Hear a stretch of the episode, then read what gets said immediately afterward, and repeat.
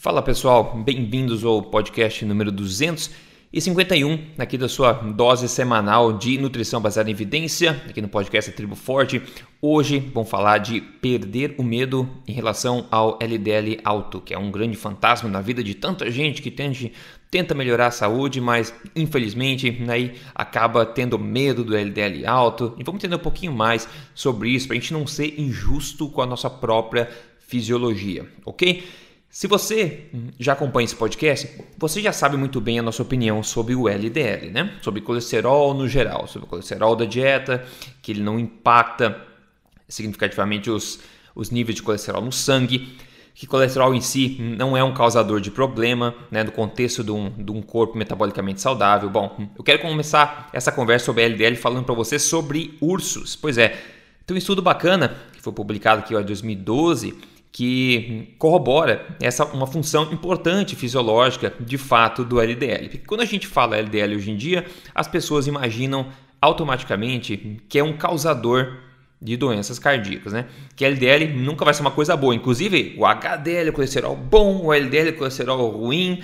Não, não é bem assim que funciona, né? Bom, esse estudo feito em ursos basicamente comparou alguns marcadores sanguíneos de 12 ursos durante o período ativo deles e também durante o período de hibernação desses ursos.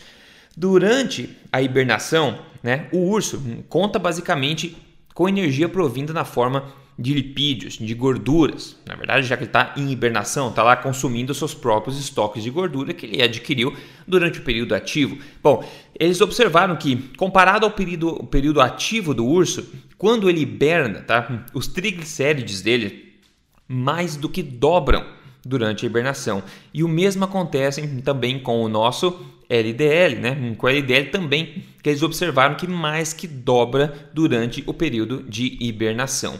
Os autores ainda disseram que examinaram as artérias dos ursos também, pobres ursos, e não viram, né, miraculosamente nenhum sinal de arteriosclerose, né, ou inflamação, de calcificação nata nas artérias do urso, apesar desse aumento grande no LDL, no aumento grande de triglicerídeos, etc. Então, basicamente, isso só corrobora o que a gente já sabe, né, que o LDL tem função importante de transportar lipídios pelo corpo. Ele é um veículo de transporte de lipídio pelo corpo. E isso é comprovado em ursos aí também que a gente está vendo agora né?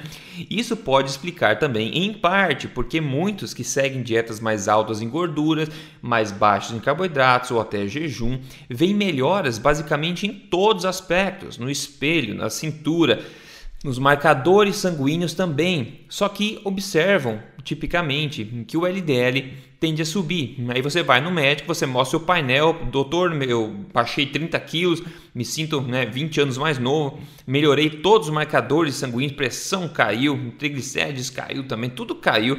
Só que o médico vai ver aquele sinal vermelho na tua folha dizendo que o LDL subiu. Aí não importa, apesar de tudo estar tá melhorando, você tem que parar de fazer isso porque o LDL subiu. Porque a crença que o LDL, independentemente, é um fator de risco. Isso não é corroborado pela evidência científica. Né? Como poderia, se analisar de forma leiga até, como poderia tudo melhorar, todos os aspectos do teu corpo melhorar e somente uma coisa piorar bastante, no caso o LDL. Como é que poderia tudo melhorar e somente o LDL piorar? Será que a natureza está tá tentando ser sacana com a gente?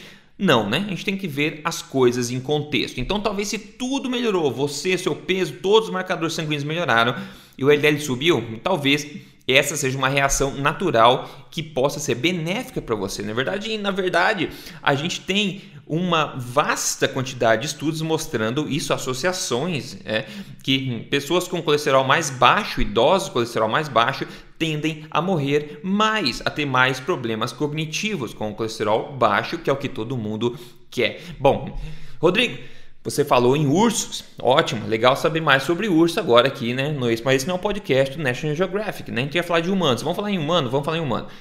O que, que eles fizeram? Bom, tem um estudo publicado em 1999, bem interessante, que eles pegaram 10 pessoas não obesas, tá? 6 homens e 4 mulheres, e medir os seus marcadores sanguíneos ao longo de sete dias completos de jejum.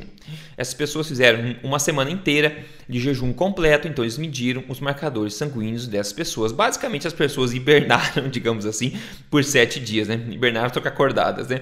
O que, que aconteceu? Bom, a mesma coisa aconteceu ao longo dos dias de jejum, o LDL subiu 69%, apesar das pessoas não estarem comendo absolutamente nada.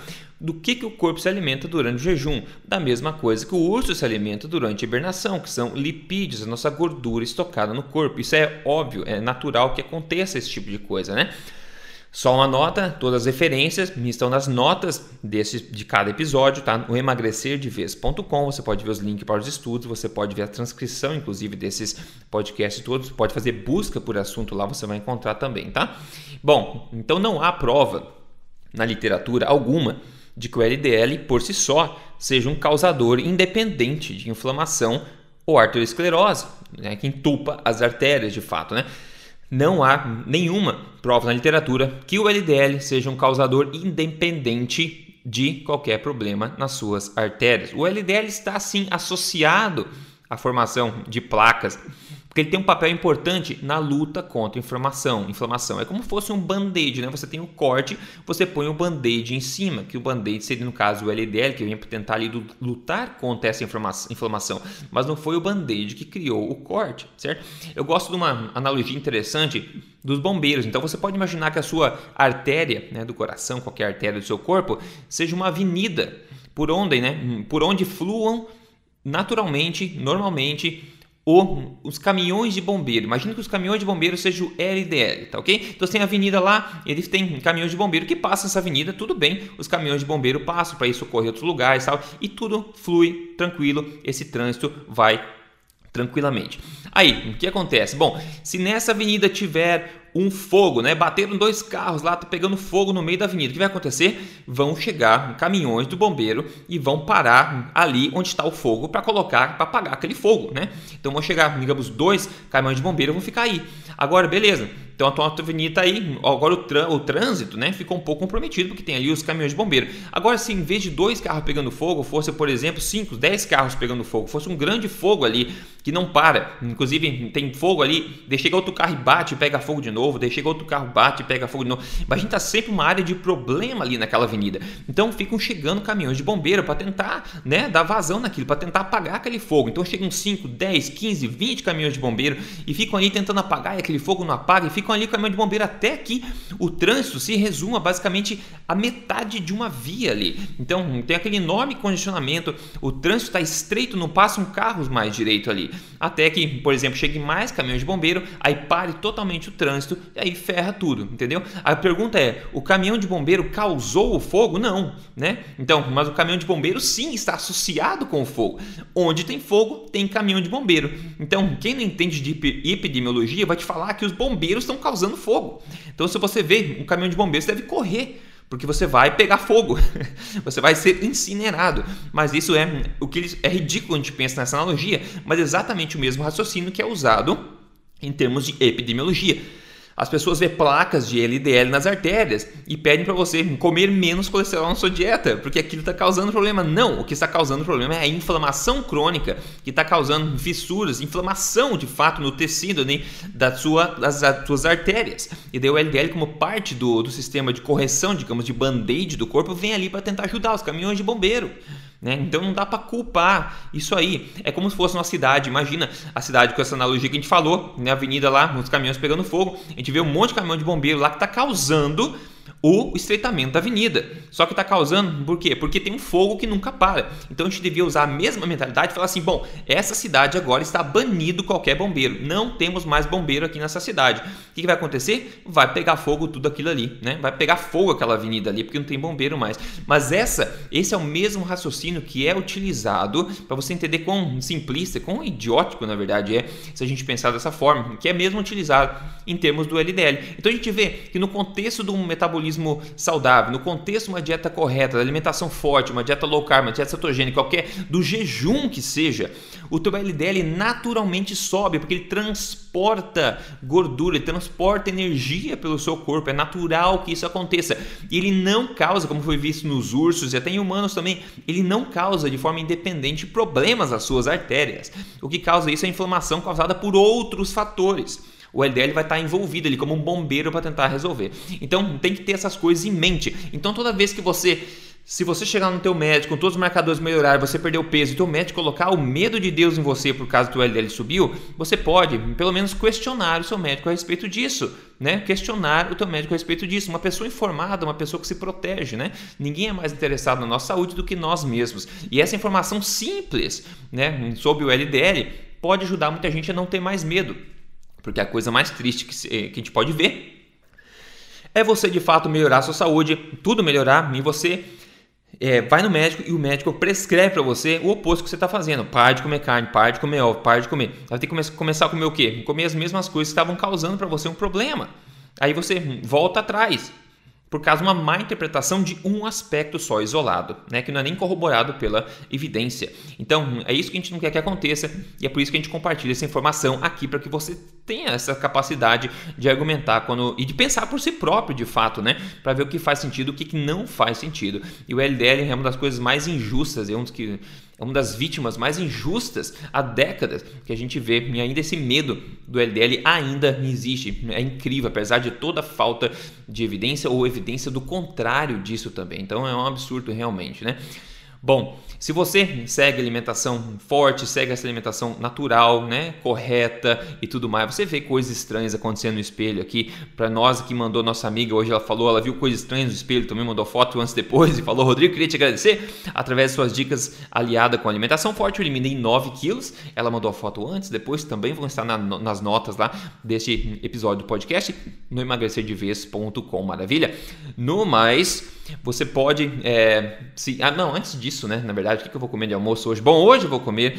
É, hum, é, comer camarão, camarão, camarão na manteiga. Hoje comer camarão com manteiga. Eu acho que vou abrir também uma latinha de fígado de bacalhau. Ah, eu gosto demais de comer camarão. Aquele, aquele óleo do fígado, você pode. E é gostoso, pessoal. Sério, não soa bem, eu concordo, não soa bem.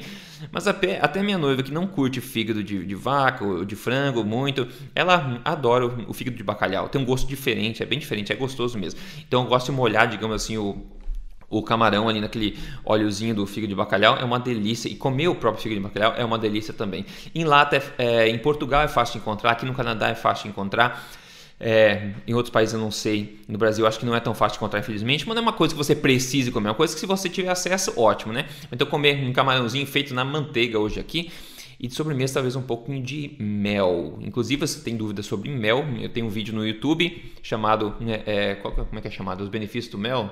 Não, é porque eu como mel todo dia. Eu acho que esse é o nome, você pode digitar, digita Mel Polesso, ou Mel Rodrigo Polesso no YouTube, você vai achar esse vídeo aí para entender um pouco mais sobre os benefícios do mel e como utilizar ele de forma inteligente se você quiser. O mel não é obrigatório, não é uma coisa que você precisa adicionar de forma alguma, mas é bom entender o que ele é. É um alimento de origem animal, é um alimento ah, que vem sendo apreciado por populações ao redor do mundo por gerações e gerações. Então é legal entender um alimento de verdade também, apesar de ser basicamente açúcar, obviamente, né? Por isso que é bom entender mais sobre ele. Então você pode ver o vídeo lá, é, digita Mel Rodrigo Polesso no YouTube, você vai achar sobre isso aí. Então vou comer meu camarão com manteiga hoje aqui. E se você quer acesso a mais de 600 receitas, entre em triboforte.com.br, é uma, um ótimo recurso para você se inteirar de tudo. Se você quer emagrecer passo a passo, baseado em ciência, tem meu programa de emagrecimento, é só você entrar em código emagrecerdevez.com.br e siga nas mídias sociais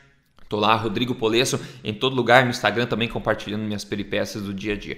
Maravilha, então esse é o podcast sobre é, LDL. A gente fica por aqui. Na próxima semana estamos de volta aí com mais um podcast, mais uma dose de ciência para você. Um grande abraço, fique bem, até mais.